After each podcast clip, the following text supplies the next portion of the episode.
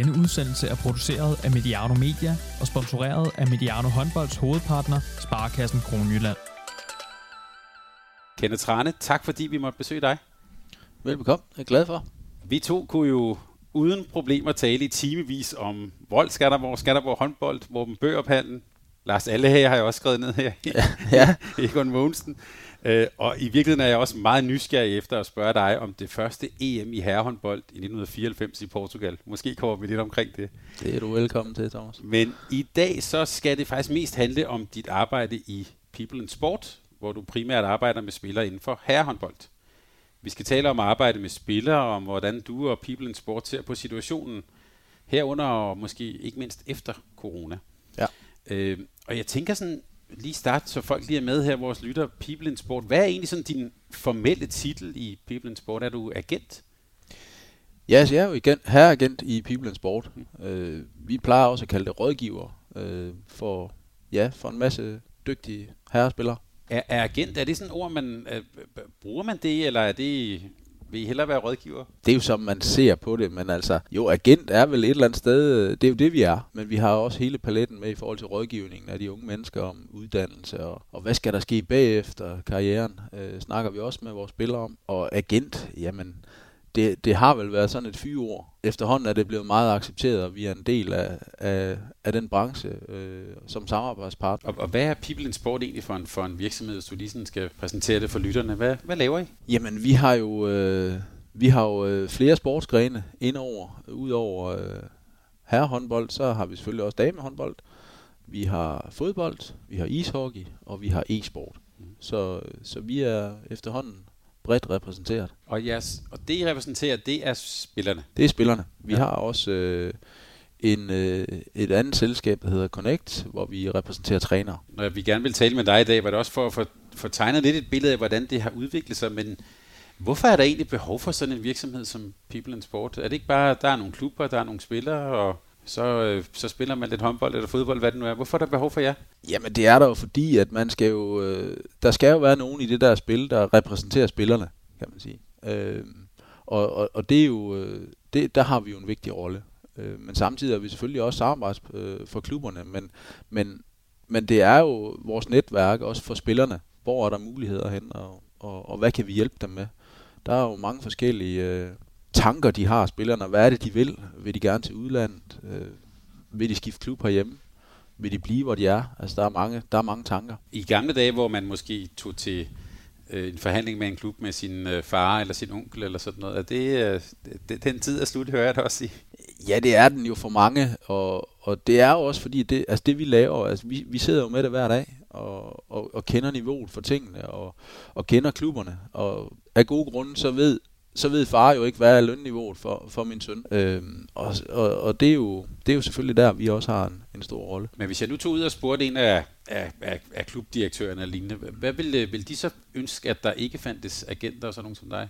Nej, det tror jeg faktisk ikke. Det, du kan da helt sikkert finde nogen, der vil sige det. Men jeg tror da helt sikkert, at øh, nu har jeg været i det her i 10 år, og, øh, og det samarbejde, vi har bygget op øh, med, med klubberne, øh, og de også har fundet ud af, at vi er en del af det, og vi altså vi er jo tre parter, kan man sige, men det primære er jo, at, øh, at spiller og klub øh, er tilfredse. Og, og så er der selvfølgelig en agent også, men, men, men min helt klare opfattelse er, at, at det samarbejde, vi har med klubberne, der har vi accepteret, og, og, de, øh, og de ser os som en, en, også en vigtig del af, af det her. Og hvis du nu skulle lave sådan et, et salgspitch for mig, nu kan vi lege det, sådan er virkeligheden ikke, men at jeg var en ung spiller på vej frem, hvad, hvorfor skulle jeg så vælge at samarbejde med dig?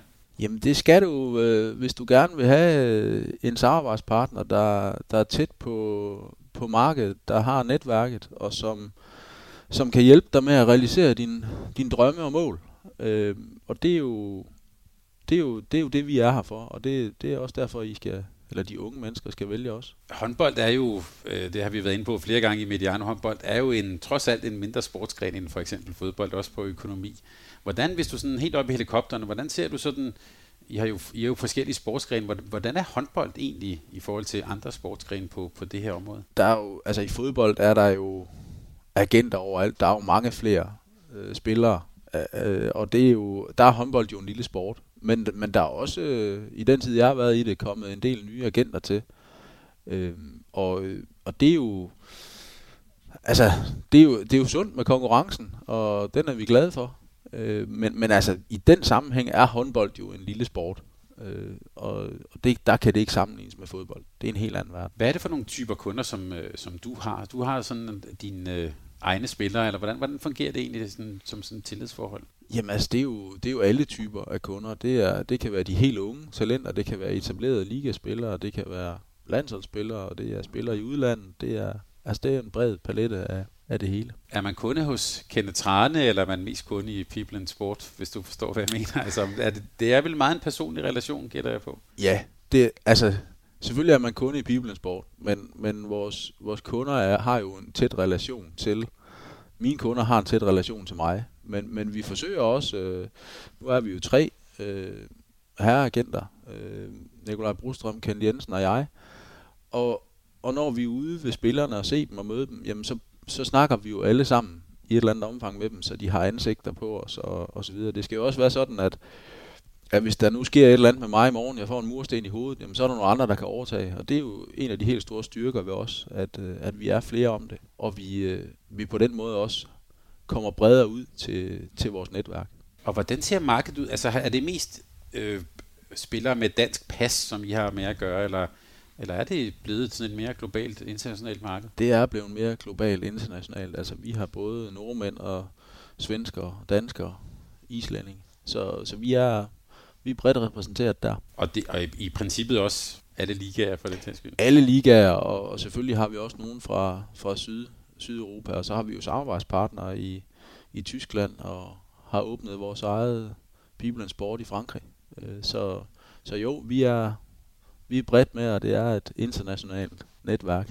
Vi talte for nylig her med, med Jesper Skov i, i Bjerringbro Silkeborg. Øh, kan han godt finde på at ringe til dig og sige, øh, jeg mangler altså, vi mangler altså en venstrefløj her, eller, eller hvordan, hvordan fungerer det? Ja, det er, jo, det er jo typisk sådan, det fungerer, at vi, øh, vi prøver at være up-to-date med klubberne hele tiden, hele tiden og spørge ind til deres behov, øh, og så kan der jo opstå noget akut, ja, så ringer Jesper Skov til mig, eller til en af mine kollegaer, og siger, prøv at vi, vi har en udfordring på venstre fløj, hvad har I af muligheder?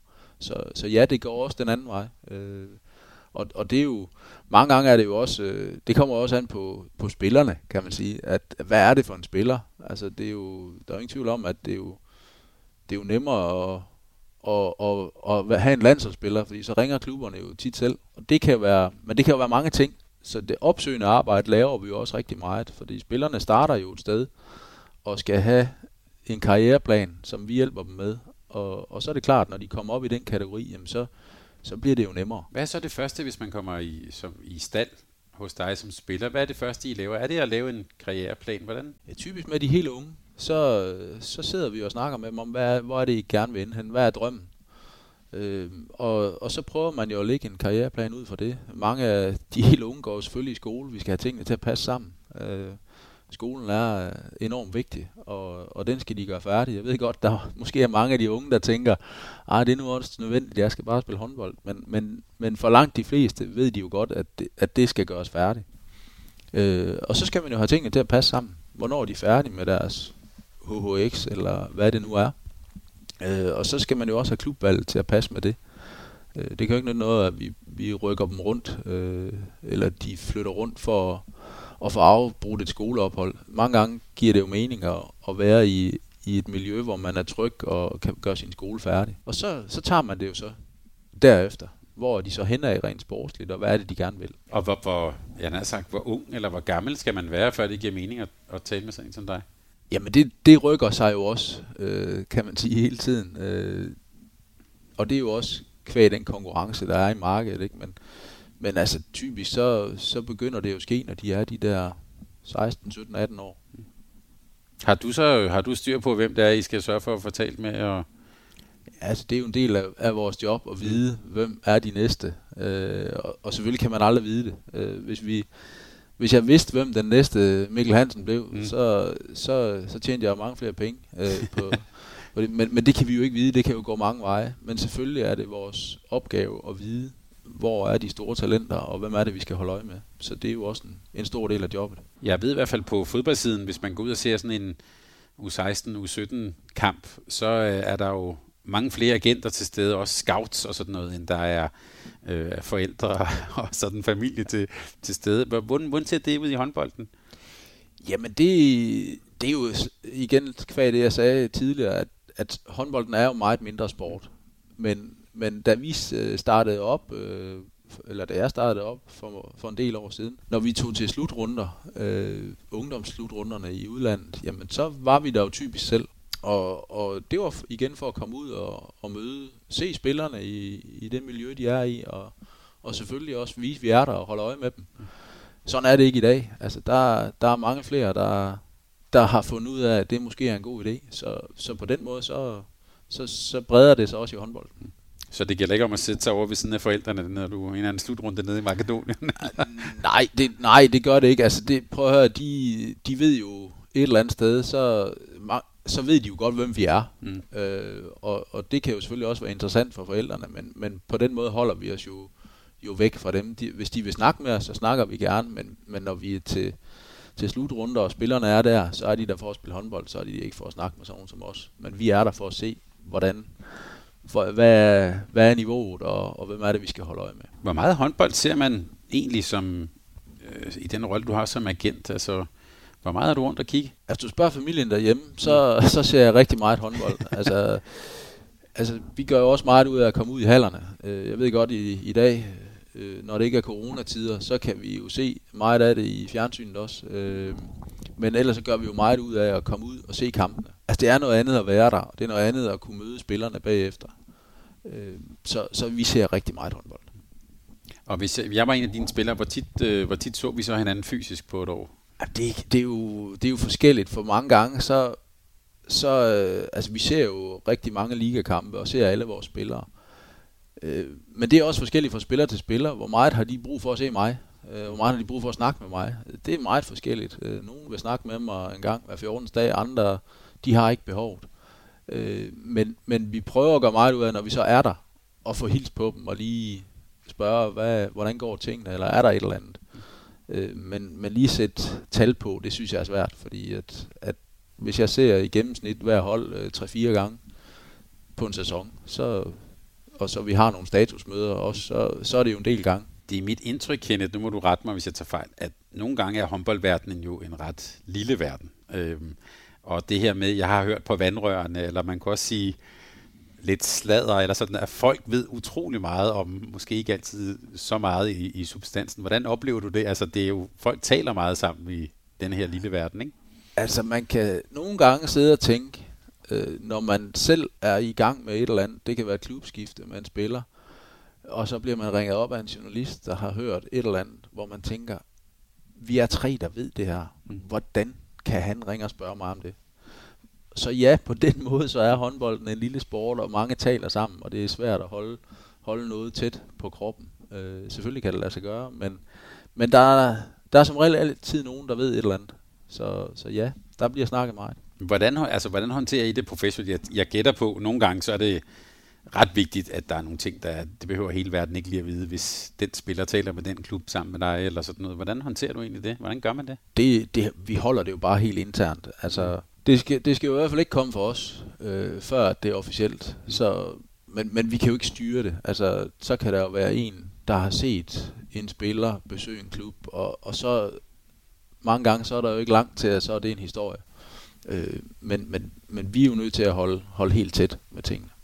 Jeg ved jo, der er nogle danske virksomheder, de har jo sådan særlige indgang i deres HR-afdeling, hvor folk skal til jobsamtaler, så sådan Mødes I også på, moteller et eller andet sted? Eller hvordan? Vi, øh, vi, finder, vi finder et hotel, et neutralt sted og et mødelokale. Øh, mm. og, og, og, så er der selvfølgelig nogle gange, hvor det ikke... Altså, men hvis det har, at man har brug for, det er, det er meget helt, der er ingen, der skal vide det, jamen, så er det jo det, vi gør. Inden for fodbold, og det er jo også begyndt inden for håndbold, taler man jo meget om alt det her med data og big data, og øh, øh, at man har alle mulige sådan, statistikker og sådan noget. Det er jo bare lige en lille smule på vej i, øh, inden, for, inden, inden, for, inden for håndbold.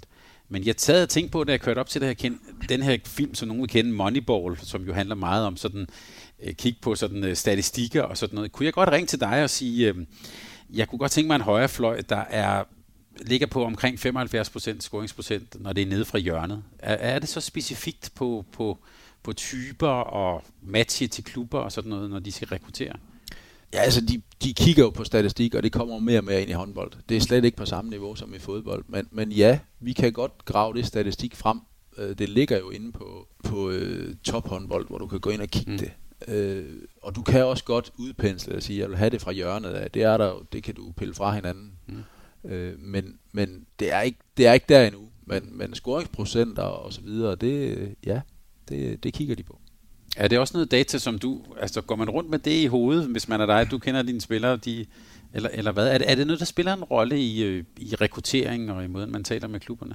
Jamen det er jo, altså man kan sige, det er jo vigtigt, at, altså nu, nu tog du et eksempel med en fløjspiller, jamen altså hvis du skal spille i, i Bundesligaen, jamen så, så, er det jo, så er det jo vigtigt, at, at specielt det der fra, fra krydset af, mm. at, at du har en høj procent. For typisk dernede, så får du måske, øh, selvfølgelig på, på topholdene, så får de mange kontraløb også, men, men på, på dem, der ligger lidt længere nede i, i rækken, der, der får du måske et, to, tre skud fra krydset af. Og så er det selvfølgelig vigtigt, at, at du er dygtig der, mm.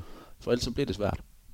Okay, så, men, men du, jeg hørte også sige, at det er på vej frem, eller? Ja, ja det den. bliver kun mere og mere. Der, der, der tror jeg, man tager mange ting fra, fra fodboldens verden også. Jeg har kunne læse mig til, at du jo faktisk var en af de første certificerede agenter i Danmark. Er det rigtigt? Ja. ja. Det var dengang, vi skulle have en agentuddannelse. Nå, det, har, det må du godt lige fortælle om. Det har man måske ikke mere, eller?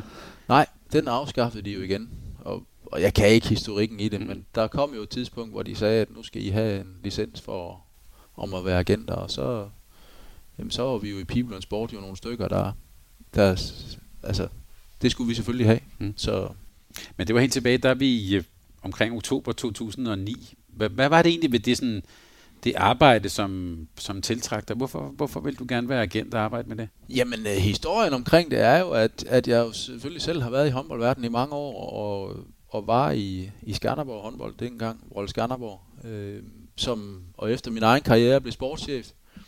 Og også der løb ind i agenter, øh, og sad nogle gange og tænkte, det, det må kunne gøres på en anden måde. Altså, de kommer og kunne, og når de skal have penge. Mm.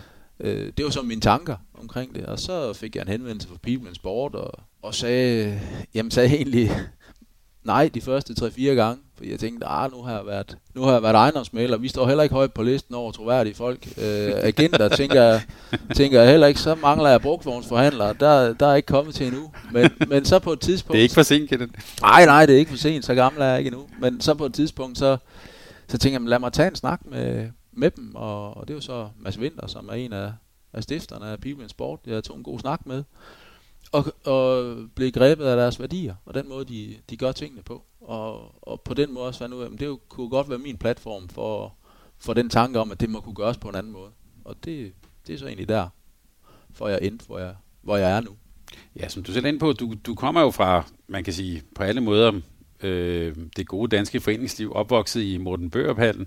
Ja. Øhm, og øh, jo har altid haft øh, kontakten her til, til Skanderborg. Kan du ikke lige fortælle os, hvordan så din første kontrakt egentlig ud? Altså min egen første håndboldkontrakt? Ja. ja. det var jo i tidernes morgen, da jeg skiftede til Aarhus KFM, som det hed dengang. Mm. Jeg kan ikke huske, hvordan papiret så ud. Det var ikke en officiel DHF-kontrakt. Det tror jeg ikke fandtes dengang. Øh, det var noget helt andet dengang.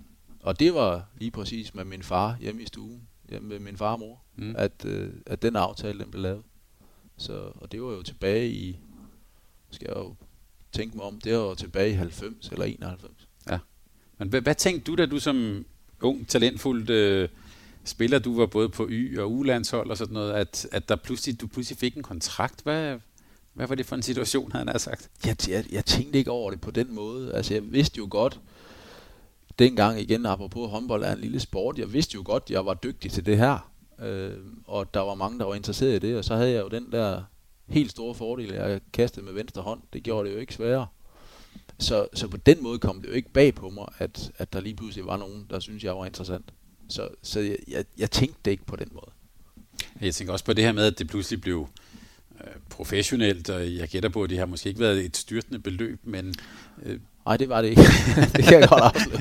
det, var, det var rent gætværk, ja. men, men, men, øh, men det her med, at det pludselig blev sådan, øh, altså den der stigende professionalisering, hvordan har du oplevet det først som spiller, og så har du været ja, øh, sportschef, sportsdirektør og nu også som agent. Hvordan har du oplevet den udvikling i dansk håndbold? Det er jo trods alt ikke så mange år, vi taler om her. Nej, men der, der er jo sket meget, øh, og, og spillerne er jo blevet, mange steder er de jo fuldtidsproffer i dag, også herhjemme. Øh, dengang trænede vi ikke så meget. Så kom der jo den her bølge med, med den svenske landstræner Ulf Schäfert, øh, som indførte styrketræningen og svinetræningen, som han kaldte det. Mm.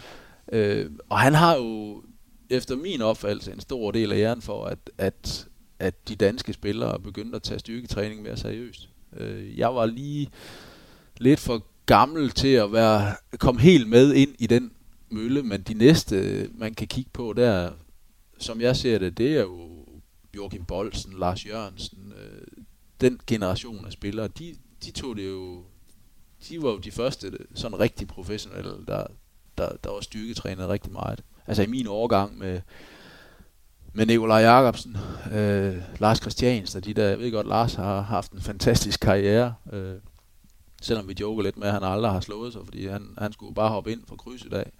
Men, men altså, der, der var det ikke så nødvendigt, og så ved jeg godt, at, at han har tilpasset sig mange år i Bundesligaen og gjort det fantastisk, men, men lige præcis vores generation af spillere, der var ikke så mange, der nåede med på den bølge der. Øh, men det kom øh, der i starten af, af, af, af 00'erne. Øh, og så, ja, så kan man jo se, hvor det, det er endt, var jeg lige ved at sige. Det er jo ikke endt endnu, men, men at det bare bliver mere og mere professionelt. Men du havde først vel Ken Nielsen som landstræner, ikke? Og så Nej, det var faktisk Anders Dahl Nielsen. Ja, ja, ja. Nej, vi er, undskyld, ja, vi er så langt tilbage. ja, ja, det, øh, det, ja, det er så gammel er jeg. Men hvordan, det, det, det synes jeg er interessant, hvordan oplevede du den der sådan svenske indflydelse på, på, på måden måske også, at man tænkte om sin håndbold på? Jamen, det kom jo som et chok for mange af de danske spillere. Øh, vi, vi, altså, da, da Ulf kom til, så blev det jo en, altså, det var en helt anden måde at træne på og, og den, jeg husker, da vi kom til, til den første slutrunde med, med Ulf i Portugal i 94, øh, og fik stor succes, men alligevel endte med noget dansk, øh, tabe en bronzekamp med, med et mål, selvom vi har ført hele kampen. Øh, det kunne, øh, altså havde vi fået den medalje, så havde det jo været helt fantastisk. Øh, det fik vi så ikke. Men Ulf havde jo det store mål, der hed, der hed OL i Atlanta, mm. 96 og, og alt var bygget op omkring det, og, og op til VM i, i 95 på Island, der blev vi jo havlet igennem. Altså folk var jo, altså jeg kan huske, vi havde en træningslejr i, øh, på Odense cykelbane, hvor vi, øh, hvor vi trænede fem, vi havde fem træningspas om dagen, og, og folk var jo, var jo fuldstændig slidt ned til sokkeholderne og kunne nærmest ikke udstå og kigge på en håndbold. Øh, jeg, jeg blev så skadet og kom ikke med, men jeg kan, kan huske fra nogle af de spillere, der var med, der sagde, at de sad i flyet på vej til Island, der kunne de slet ikke, altså, de var jo mentalt slukket, og, og det gik jo også helt galt jo. Ja. Øh, så, så det var, altså han tog det jo, det der skridt, altså danskerne var bare ikke klar til at træne, altså de var gået, det var ligesom at gå fra 0 til 100. Ja. Øh, men, men det skabte jo præcedens for, hvad der så skete bagefter. Så på den måde, så synes jeg, at han har haft en stor indflydelse. Og lad os da bare, nu sagde jeg i starten det der EM 94, det tror jeg for mange er lidt sådan et, en glemt slutrunde. Det var det første EM, for, øh, øh, både for herre og siden kom jo der. Og der fik I jo faktisk en af de der berømte fjerdepladser, men efter jo en fantastisk flot øh, turnering. Hvad var det for et hold, øh, du var på der? Altså, der var jo begyndt at komme nogle af os unge med, kan man sige. Jeg var jo med til, til VM i 93 også i, øh, i Sverige uden at spille. Øh, men der var det jo Michael Finger, der, der skulle øh, der trak læsset på højre fløj. Øh, jeg synes jo selv, jeg var bedre end ham på det tidspunkt, men han var jo en legende og en meget rutineret spiller. Så den måtte jeg jo bare acceptere, at det var sådan, det var. Øh, men så kom udskiftningen jo. Øh, altså det, det var jo altså Nikolaj Jakobsen, øh, Jan Jørgensen, mig, øh, og så var der nogle af de gamle, øh, Frank Jørgensen og var det, ja, Kim G. Jacobsen var mm. vel også med. Øh, jeg kan ikke huske alle dem, der var ja, med. Det, men, ja. men, men det var jo et, et, et fint håndboldhold, hvor, hvor den der udskiftning var begyndt at ske. Men tog I det jo ret flotte resultat. Jeg husker også, at I jo nærmest spillede lige op med, med Rusland, de russiske verdensmestre der i, ja. i semifinalen. Var det en, tog I det som en indikation af, at nu var, nu var de danske herrer på vej igen? Jamen det, det tror jeg jo alle forventede, og alle tænkte. Øh, og så fik vi jo en hammer i hovedet i, i 95 og i 96 ja. igen, inden det begyndte at gå den anden vej. Mm. Øh, det, det var jo sådan, det endte, kan man sige, men, øh, men jeg tror, der mange havde en forventning om, at, at, at nu vendte det. Det, det. det tog så lige lidt ekstra år. Mm. Og god observation, altså Fenger fik for meget spilletid ved VM i 93. Den ja, det, gjorde, det har jeg også sagt til ham. jeg, jeg har mødt ham nogle gange. Øh, ikke, ikke fordi, at, øh, at vi kender hinanden godt, men ej, det har jeg, det har jeg ikke sagt, men, men, øh, men jeg sad jo og følte det, at øh, hvorfor får jeg ikke lov at spille. Mm. Øh, men, men det var set på holdet dengang, så var det helt fair. Han var den mest rutinerede og virkelig en, en dygtig spiller. Og så vidt jeg husker også rimelig sikker på straffe undervejs også i den turnering. Det var han også, og i øvrigt en fantastisk fyr også. Så, mm. så der, det kunne jeg ikke... Øh, lige da jeg sad der, tænkte jeg, det, det er ikke rimeligt, men, men sådan set bagefter, så var det vel helt okay. Og det blev i alt til 50 landskampe, har jeg øh, noteret mig her for, for Danmark.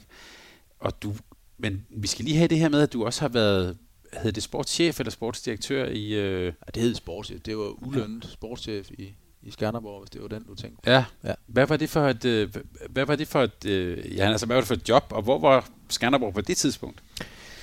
Jamen, Skanderborg på det tidspunkt, vi havde jo, vi havde jo været i ligaen øh, i, i tre år, øh, da vi rykkede op der første gang og, og fik øh, tabt kvartfinalen til Kolding. Øh, havde et fantastisk hold øh, med Søren Stry og Marcel og Glenn, Glenn Ledervad Bjørn og Thomas Sten, alle havde på mål, Lars Juhl mm. på mål, altså virkelig et godt håndboldhold, som, som vi, vi jo det år egentlig af mange blev spået, vi godt kunne komme, komme med helt op. Vi taber så på reglen om udebanemål til, til Kolding, ikke? Men, men så, så gik det jo, så blev det jo sværere, kan man sige. Mm. Jeg, jeg blev selv skadet, var ude halvanden år, og, og vi undgik med ned og ned, øh, nedrykning øh, i år to, og så, så gik det jo galt i år tre.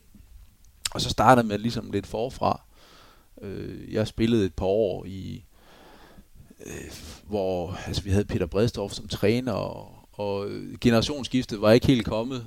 Øh, men øh, Peter ville altså Peter ville jo spille med dem, han mente kunne, kunne vinde kampen, mm. og det mente han stadigvæk også gamle kunne være med til.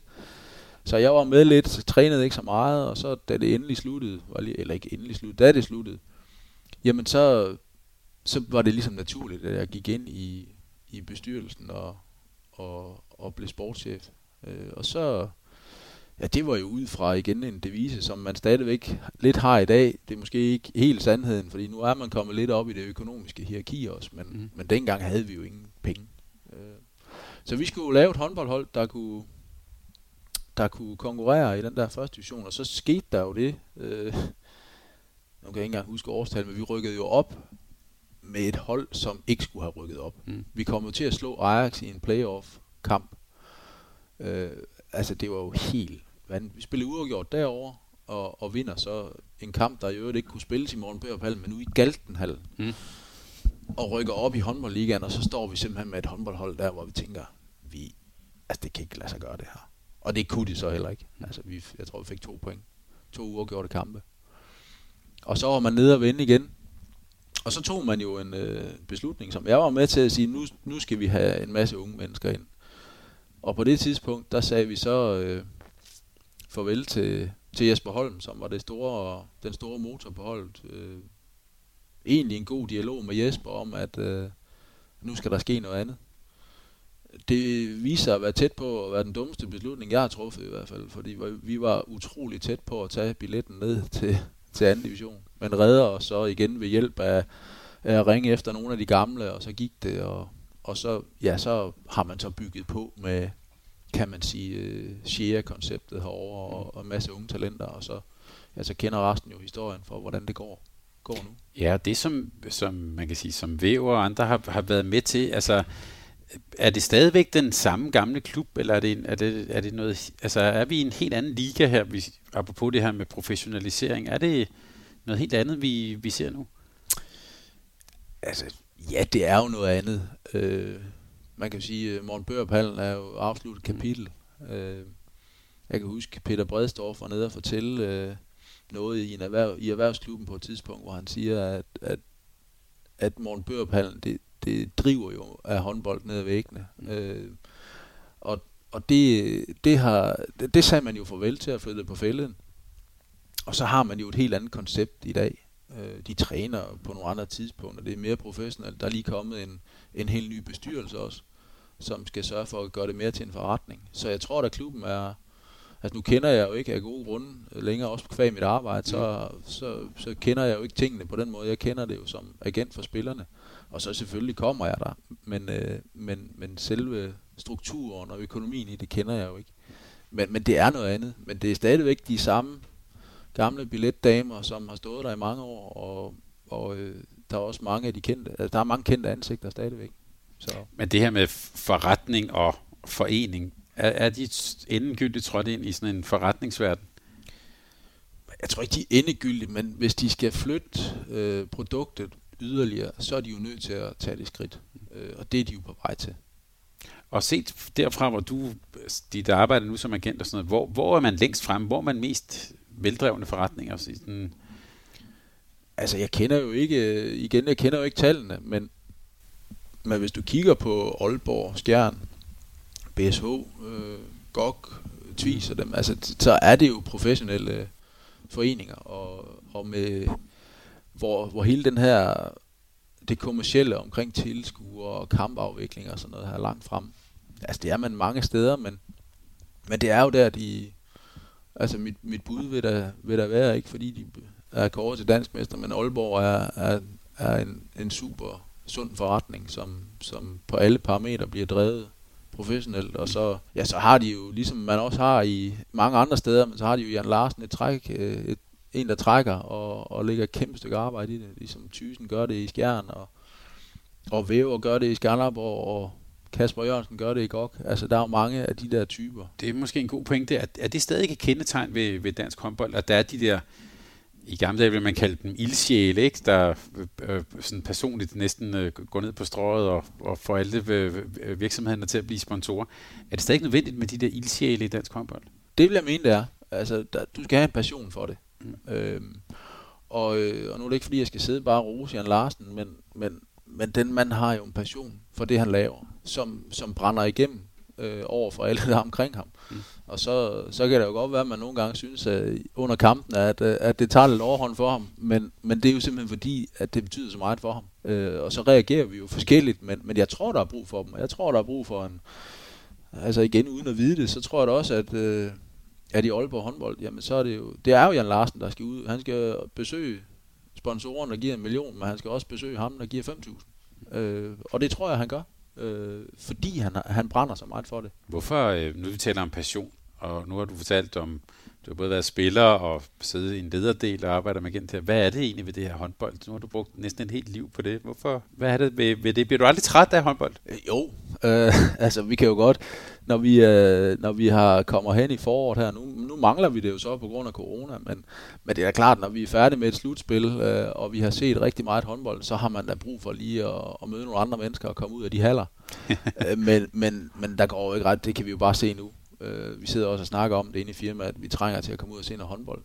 Øh, så nej, det er jo en passion, og, og, og den kan jeg jo så kombinere med mit arbejde, og det, det er jo fantastisk at kunne det. Du får ikke stadig spillet lidt? Nej. Nej. Vi, øh, vi havde jo i mange år et, et, et anden hold, hed det, i, i klubben, hvor vi spillede anden division, og, og, og det gik egentlig fint, og, og så blev det tredje division, og, og så skulle vi til at tabe med vilje for ikke at rykke op. Ej, det passer ikke, men det var tæt på. Mm. Øh, og så til sidst, så den gamle krop har sagt fra. Øh, ryggen vil ikke det der. Det, hovedet tror stadigvæk, at, at kroppen kan, men, men det kan den ikke. Så, så nej, det er slut med det. Jeg tænker, at vi lige, øh, nu har vi talt lidt om, om, om lidt tilbage i tiden, men hvis vi lige spoler op her til sådan uh, coronatiden nu her, så mens vi taler sammen her, så er, er vi jo sådan så småt på vej ud af den der første lockdown. Holdene, nogle hold begynder at træne lidt igen og sådan noget, og hvis vi krydser fingrene, så kan det være, at der nok er en eller anden form for håndbold igen i efteråret. Hvordan har arbejdet været i People in Sport her under coronaen? Jamen altså, ligesom mange andre steder, så har vi jo været sendt hjem, eller er sendt hjem, og, og så passer vi selvfølgelig øh, lidt vores kunder, og så, og så, så er der nogen, der styrer den der lønkompensation og så videre, men, men i, altså, der, der er jo ikke så mange at tale med. Spillerne er sendt hjem, øh, klubberne er lukket ned, øh, men, men det begynder jo at åbne op, så, så det har været meget anderledes at, at være en del af. Øh, og sidde, sidde derhjemme og tænke, øh, kan jeg ikke lave et eller andet? Øh, og så får man dårligt samvittighed over, at man ikke kan det. Men, men det er man jo bare nødt til at acceptere, det er sådan, det er. Så det har været meget anderledes. Der har jo været meget snak om, at inden for håndbolden, det der med, at man, øh, øh, altså man laver kontrakter nærmest sådan et, to år ude i, ude i fremtiden. Øh, har de fleste klubber og spillere, har de deres fremtid på plads? Øh, eller havde de det inden, øh, inden coronaen? Ja, langt de fleste øh, var nået i mål med det. Der er selvfølgelig nogen, der står tilbage nu, øh, og vi har der også nogle stykker. Og det er klart, det er svært øh, normalt, når du har nogle, nogle spillere, når man kommer herhen, så kan man sige, at, at så er det ikke sikkert, at der lige er en plads til dem, men så opstår der tit et eller andet, så der bliver der en skade et sted, men, men hver klubberne ikke træner, så sker der jo ikke noget. Så der er jo nogen, der er fanget i det, øh, og det er selvfølgelig meget uheldigt og, og trist for dem. Øh, men vi må gøre alt, hvad vi kan for at hjælpe dem, og det gør vi også. Så, så det, det håber vi på at løse sig. Og hvordan har det udviklet sig? Det, det jeg, det jeg en, sådan antydet det her med, at, at man rykker ligesom kalenderen for, at hele tiden øh, bliver det tidligere og tidligere, at man laver aftaler i længere og længere tid øh, frem i tiden. Er det også? Altså det er blevet meget, og det bliver hele tiden tidligere og tidligere. Hvem styrer den proces, eller skubber på den proces?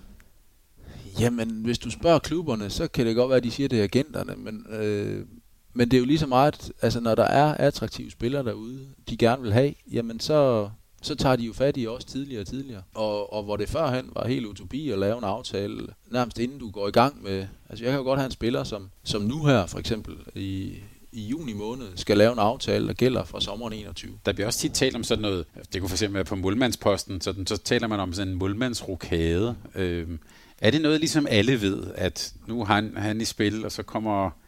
Eller hvordan, øh, er det det der med vandrøren igen? Altså, de der, de findes jo. Altså, forstået på den måde, ja, så er der en rokade om, så kan det være, at i sommeren 20 eller sommeren 21, så er der fire målmænd i topklubberne, der har udløb. Men hvad er det så, klubberne vil? Hvad kigger de på? Og så sker der en rokade.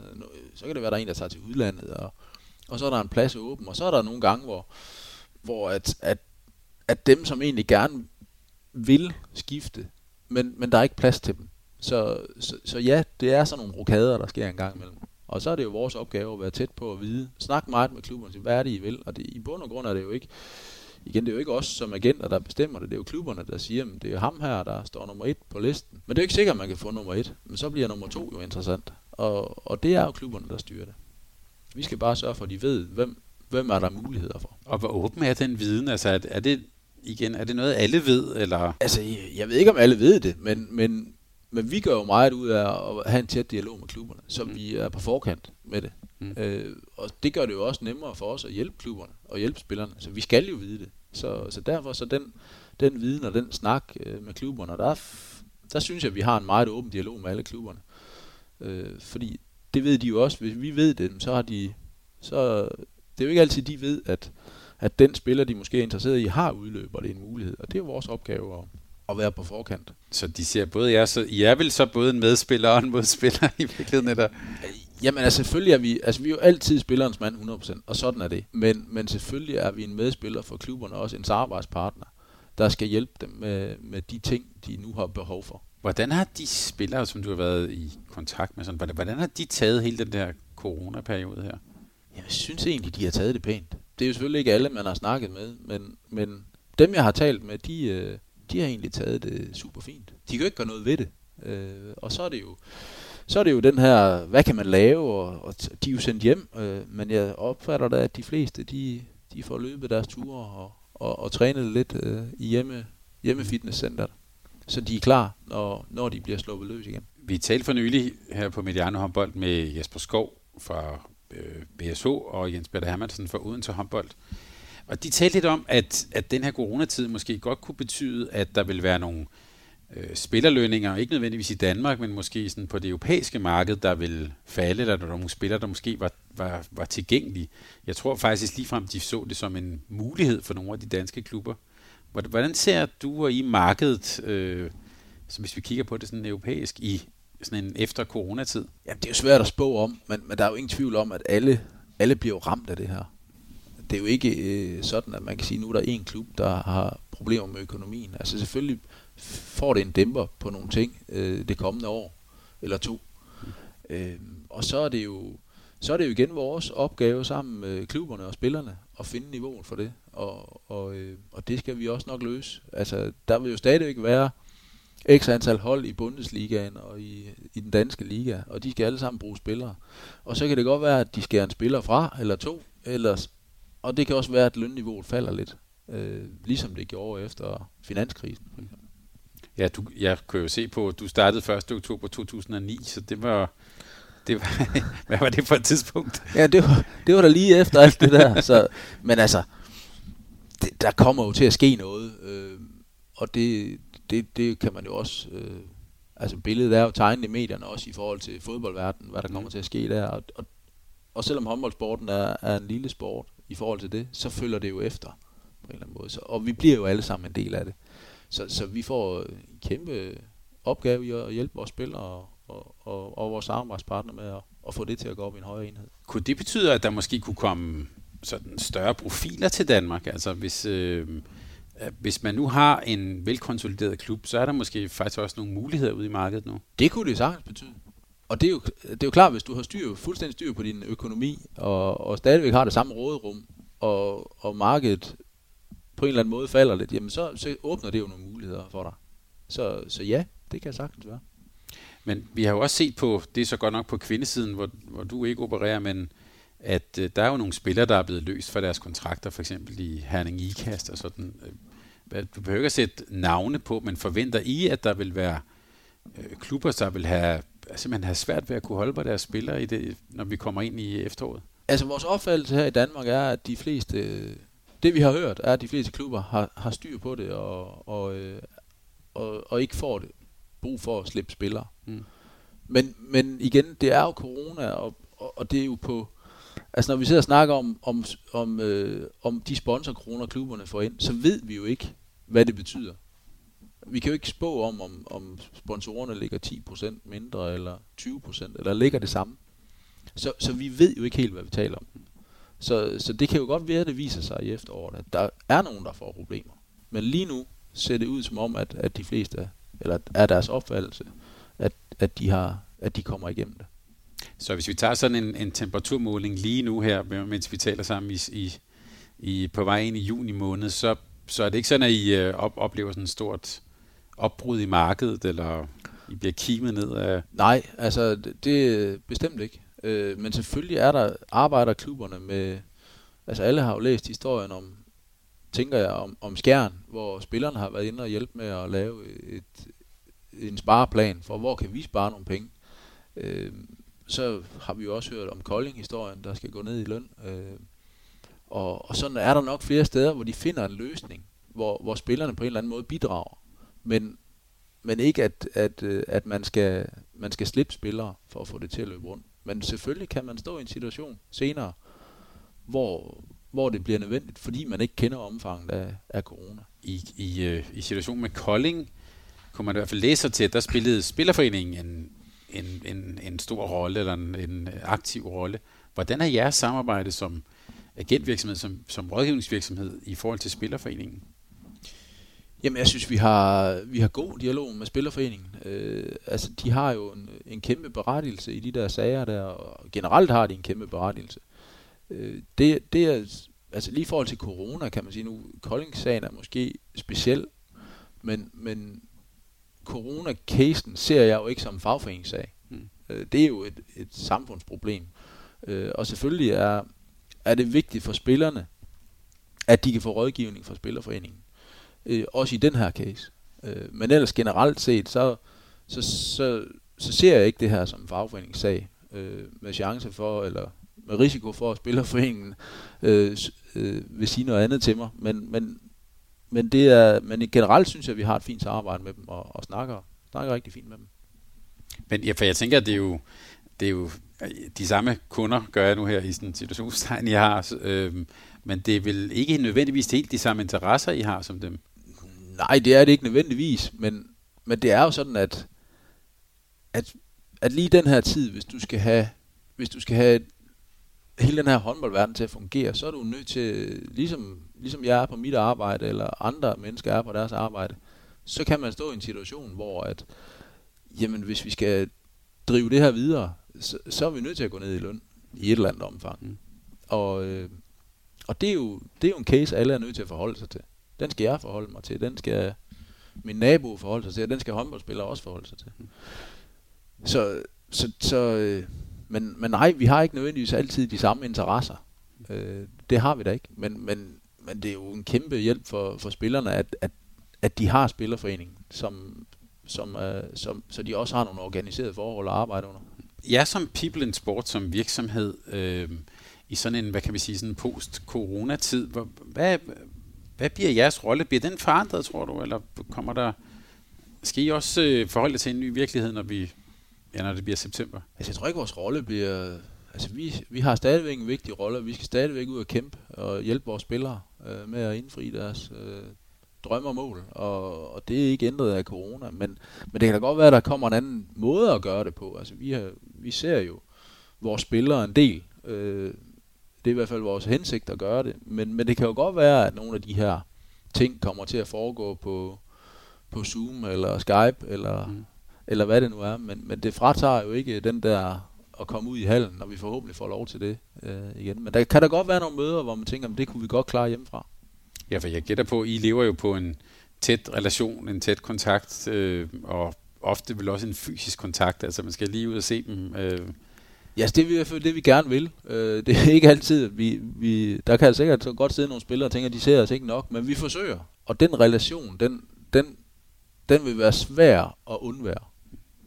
Øh, men, men der kan godt være nogle steder, hvor vi også er nødt til at sige, jamen, det, det, det skal vi lave lidt om på. Og hvis vi tænker igen på, på spillerne, Kenneth, øh der har jo været øh, hele den her øh, sådan, øh, snak eller debat om det her don't play the players. Hvor, hvis du ser det på sådan på dels som tidligere spiller, men også sådan øh, som agent, hvad er jeres sådan, holdning til det? At alle de her mange kampe, mulige overbelastninger og sådan? det er ikke fordi, vi sådan sidder og taler om det i firmaet, hvad vores holdning er. Så det, altså min egen holdning til det er da helt klart, at det, det er for meget. Altså, der skal skæres ned på tingene. Vi har jo vi kan bare tage de unge. Altså hvis det starter helt ned fra de kommer med ind omkring landsholdene, så kan de jo have fire år i træk, hvor de er sted til slutrunder. De har ikke sommerferie. Og, og når du så kigger på, på, på de bedste spil, det er jo dem, det handler om, fordi de spiller typisk landskampe, de spiller Champions League, de spiller klubkampe. Resultatet er jo bare, at nu, nu så jeg Mikkel Hansen sagde det, jamen, hvad er det, jeg kan vælge fra, hvis jeg skal, får brug for at vælge fra? Mm. Jamen, det er jo landsholdet. Det er jo der, han kan sige, jamen, så tager jeg en, en pause. Og, og det skulle nødt i ende der. Øh, men, men det er selvfølgelig kommercielt øh, med alle de her slutrunder, øh, hvor jeg synes en gang imellem kunne det være, jeg ved ikke, hvordan man kan lave, jeg har ikke de vise sten på, hvordan man kan lave et, øh, en kalender, der også mere til gode ser spillerne, men, men en, en, øh, en sommerfri øh, en gang imellem, det, øh, det, det tænker jeg, det er vejen frem. Men du har jo, som vi hørte for lidt siden, jo selv spillet VM, EM, haft mange kampe. Hvad, hvad er forskellen? Det er jo hårdere i dag. Altså, de træner mere, de, det er fysisk hårdere. Men selvfølgelig tænkte vi det også dengang. Altså, der er også det mentale i det, jeg tror, der fylder meget. Øh, og det talte vi om, os der var med på, dengang det hed ynglinge og ungdomslandshold, for mange år siden. Altså, vi var også afsted hele tiden, og også sad og snakkede om, puh, er det, vi har også brug for fri, og det kunne da også være rart lige at se vennerne, og, og så videre. Så, så, så, så det er jo, den mentale del af det er, er jo den samme. Men, øh, men vi, vi snakkede om det dengang, men jeg tror ikke, man som sådan øh, tænkte på at sige, nu skal vi ikke være med. Men, men i dag kan de jo blive tvunget til det. Altså hvis ikke de kan holde til det rent fysisk så, så er der kun et sted at vælge fra, og det er jo landsholdet, og det, det vil jo være synd og skam, altså hvis man skal til at devaluere det produkt. Hvad tænker du om den kommende sæson, der kommer her? Altså jeg tænker, at der er nogle af dem, der, der, der skal spille rigtig meget. Jeg har ikke... Øh, jeg, jeg synes, jeg læste et eller andet om, hvad, altså, hvad det betyder for de her altså landsholdsspillerne, og dem, der spiller i øh, Paris og i Kiel, og hvor de spiller hen. Altså, det er jo, det er jo, det er jo vanvittigt mange kampe på, på meget komprimeret mm. antal måneder. Ikke? Altså og det kan ikke undgås, at, at det kommer til at gå ud over kvaliteten, eller måske med skader, eller, altså, så de ser, de ser ind i en hård sæson med, med det, de skal. Hvor rykker det lige nu? Hvor er det spændende at være, hvis man er ung spiller og gerne vil ud? Hvad, hvad, hvad, hvordan ser sådan det europæiske kort ud? Ja, hvis der er jo ingen tvivl om, at, at Tyskland jo altid har stået højt på listen. Øh, Frankrig er jo kommet meget med, så det er jo de to, de to store lande, øh, ligaer, som, som de unge mennesker gerne vil til. Og hvordan ser du det? Er der andre steder, hvor der, hvor der sker spændende ting? I har jo også at gøre med, du, du nævnte selv svenske, islandske spillere med videre. Hvor, hvor, hvordan ser ligaerne ud der, for eksempel? Jamen, det er jo, altså, det er jo også gode ligaer, men det, det, det er jo ikke kommet dertil. Selvfølgelig er der, har vi også en, flere spillere i den svenske liga og i den norske liga. Øh, men det er jo ligesom om, at hvis, altså for de bedste spillere, så, så er det jo Tyskland, Frankrig, som trækker. Så, så det er ligesom toppen af kampsekanen. Hvor, hvor, hvor ligger så den danske liga? Er det sådan en, hvis man nu tænker på, øh, på Sarkusen, der er det tit blevet nævnt. Det kan han fra Norge, tre år i Danmark og så videre til, til, til topniveauet. Er det også der, den danske liga er? Sådan i? Ja, altså jeg synes jo, den, den ligger den ligger som nummer tre efter, efter øh, Tyskland og Frankrig. Mm. Øh, så ved jeg godt, Spanien også er en god liga, men, men der, det er jo ligesom et hold mod rest. Men, øh, men den ligger højt på listen. Der er høj kvalitet herhjemme. Som ung spiller, vil, der vil det, eller dem, dem du skal rådgive, der, der kan man sige, når du laver karriereplanen, så er det, så står der noget med Tyskland eller Frankrig nederst, eller? Det står der typisk. Øh, men altså, det er jo også, altså den danske liga også på grund af fysikken, øh, kan man sige, da, da vi to var unge, så man så skulle prøve at gå den vej, der var det jo nemmere. Altså, jeg kunne i min alder øh, godt dække bak i den bedste danske liga, og gå tidligt ind i det øh, som 18-årig, det bliver jo sværere og sværere. Øh, specielt hvis du er bagspiller eller stregspiller. Altså, det kræver en enorm fysik i dag. Så, så på den måde, så, så er den danske liga jo et sted, hvor, hvor hvis du kan få en plads der som ung spiller, så har du en rigtig god platform. Vil der have været plads til sådan en spiller som dig i, i nutidens håndbold? Ja, det håber jeg da. Øh, men så havde det ikke været som bagspiller i den bedste række, så havde det nok... så, så, så, altså jeg var jo ikke på den måde specialist, for jeg spillede jo både fløj og bak. Mm. Øh, men skulle jeg have været det i dag, så skulle jeg have været specialist på, på fløjen. Mm.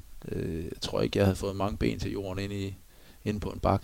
Det tænker jeg ikke. Nej, men jeg tænker også, øh, øh, det har vi også beskæftiget os med på Mediano håndbold her, det her talentudvikling, øh, hvor øh, øh, altså man kan sige, du kommer jo ikke med nogen øh, kæmpe højde eller lignende, men, men et fantastisk godt blik for spillet og hurtighed og sådan noget. Er der, er der plads til de typer i, i, i den danske talentudvikling, sådan som du ser det? Ja, det synes jeg, der er. Øh, og, det, og man skal jo også blive ved med at fremelske øh, forskellige typer.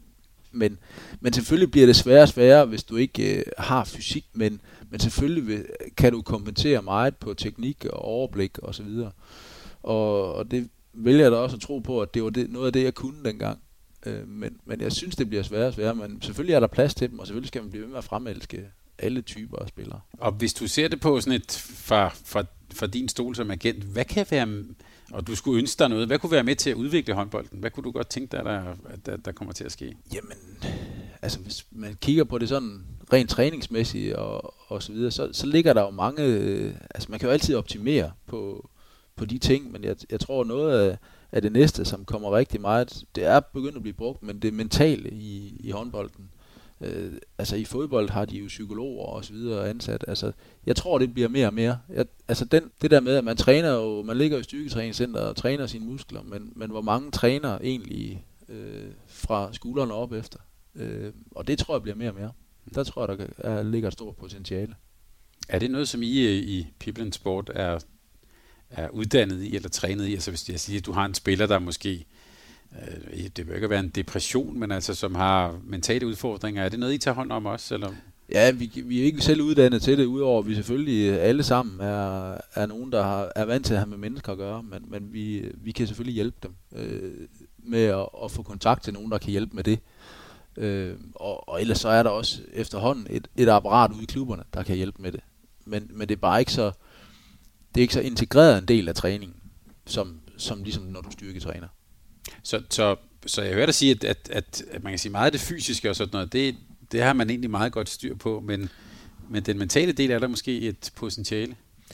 Der, det synes jeg, der er. Der er et stort potentiale, også fordi den mentale del, hvis du vil gå hele vejen, den er jo sindssygt vigtig. Altså, vi er jo som altså spillerne herhjemme og, og den, den måde, som, som danskerne er på, kan man sige, så, så er vi jo meget beskyttet. Altså, og det er bare en anden verden, når du kommer ud og sidder i, i de store klubber i udlandet. Altså, det er iskold business, øh, du skal præstere.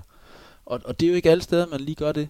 Øh, så, så man hører jo altid om historierne med, når de kommer ud og får succes i udlandet. Men der er jo lige så mange, der sidder og har det svært, øh, fordi de, de ikke er forberedt på, hvad er det, der rammer dem. Øh, og, og det er, der, der er noget, vi, og som vi også taler med vores spillere om, at, øh, at det er jo det er jo ikke bare en dans på roser. Altså, nu kommer du ud øh, og bliver købt til at, til at præstere, og så kan det ikke noget, du skal bruge øh, ni måneder på at finde ud af det. Øh, altså, og det er en anden verden, når du kommer ud og sidder i, for dig selv i Tyskland, eller, eller hvor det nu er hen. Så, så er det bare en anden verden. Hvad skal der egentlig til for at være en god agent? Jeg, tænkte, jeg sad lige og tænkte på, Kenneth, nu har vi jo i den her samtale, jeg tror, mange af lytterne vil, vil nok mene, at du fremstår som en både venlig og sympatisk øh, mand her. Men jeg tænker, man skal vel også nogle gange være et, jeg ved ikke, om man skal være et dumt svin, men det jeg gætter på, det er også nogle hårde forhandlinger og sådan noget. Hvad skal der til for at lykkes som agent? Jeg tror ikke, der er sådan en faseliste på det. Øh, vi har, altså de agenter, der er, de har jo alle sammen forskellige måder at være, og stil og forskellige måder at gøre tingene på. Øh, men for mig er det jo, er det jo en vigtig del at, at kunne hjælpe og guide mine spillere, og selvfølgelig er det en anden, altså når de kommer ned til en kontraktforhandling og løn, jo, så skal du være hård. Øh, og, og det skal du det skal du kunne være, og, og det er jo altså det er der jo mange forskellige måder at gøre på. Det er jo ikke bare, igen, der er ikke en faseliste. Mm. Øh, vi har hver vores stil. Øh, og så er der også forskel på, hvem er det? Altså, når du har med et ungt talent at gøre, så, så plejer jeg sådan at sige til, til mine spillere, jamen nu er, nu er jeg jo rådgiver for dig. Nu handler det om, at vi finder en platform, hvor du udvikler dig bedst muligt. Mm.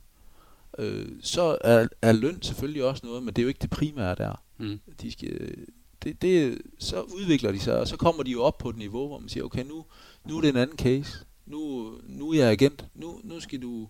Nu handler det om, at vi får den bedst mulige kontrakt, og selvfølgelig i den klub, du gerne vil være i. Så, så jeg synes, der er forskellige faser i det.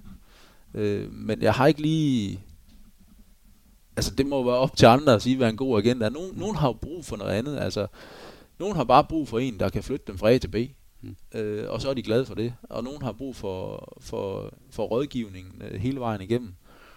Øh, så, så, så jeg synes ikke lige, der er en faseliste på det. Det må være op til andre at fortælle, hvad, hvad en god agent er. Men jeg tænker også, hvis, det, hvis du nu skulle prøve, og det er meget fiktivt, det ved jeg godt, at sælge mig ind til Jesper Skov for eksempel, så kunne det måske være meget rart, hvis det var hvis det var dig, der tog slagsmålet på min vegne, så, jeg, altså, så det var mellem dig og ham, og ikke imellem mig, det vil gætter vel også en del af jeres rolle?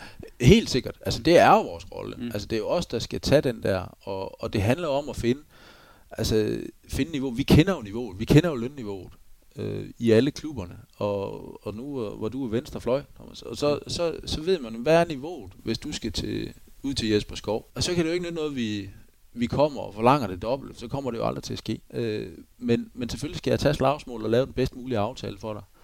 Øh, og, og det er jo min opgave. Hvad, hvad har man i sådan, du ikke at gøre det helt konkret, men jeg tænker, sådan en forhandling der, hvis vi tænker forhandlingsteknik, hvad har man egentlig at, Øh, hvad for nogle parametre, hvad har man at gøre godt med? Der er selvfølgelig løn. Hvad har man mere at forhandle med? Jamen, så er der jo, så er der jo de objektive kriterier. Hvad, hvorfor er det, I vil have den spiller? Hvad er det, hvad er det han kan? Hvad er det, hvad er det spilleren skal kunne? Og hvordan passer han ind? Øh, fordi hvis det bare er løn hver gang, så er det jo... Hvis det bare var løn, hvis de har en, en liste, og så, så tager de jo ham, de kan få billigst. Men det er jo ikke altid det. Der, der, der er jo noget specifikt, træneren gerne vil have.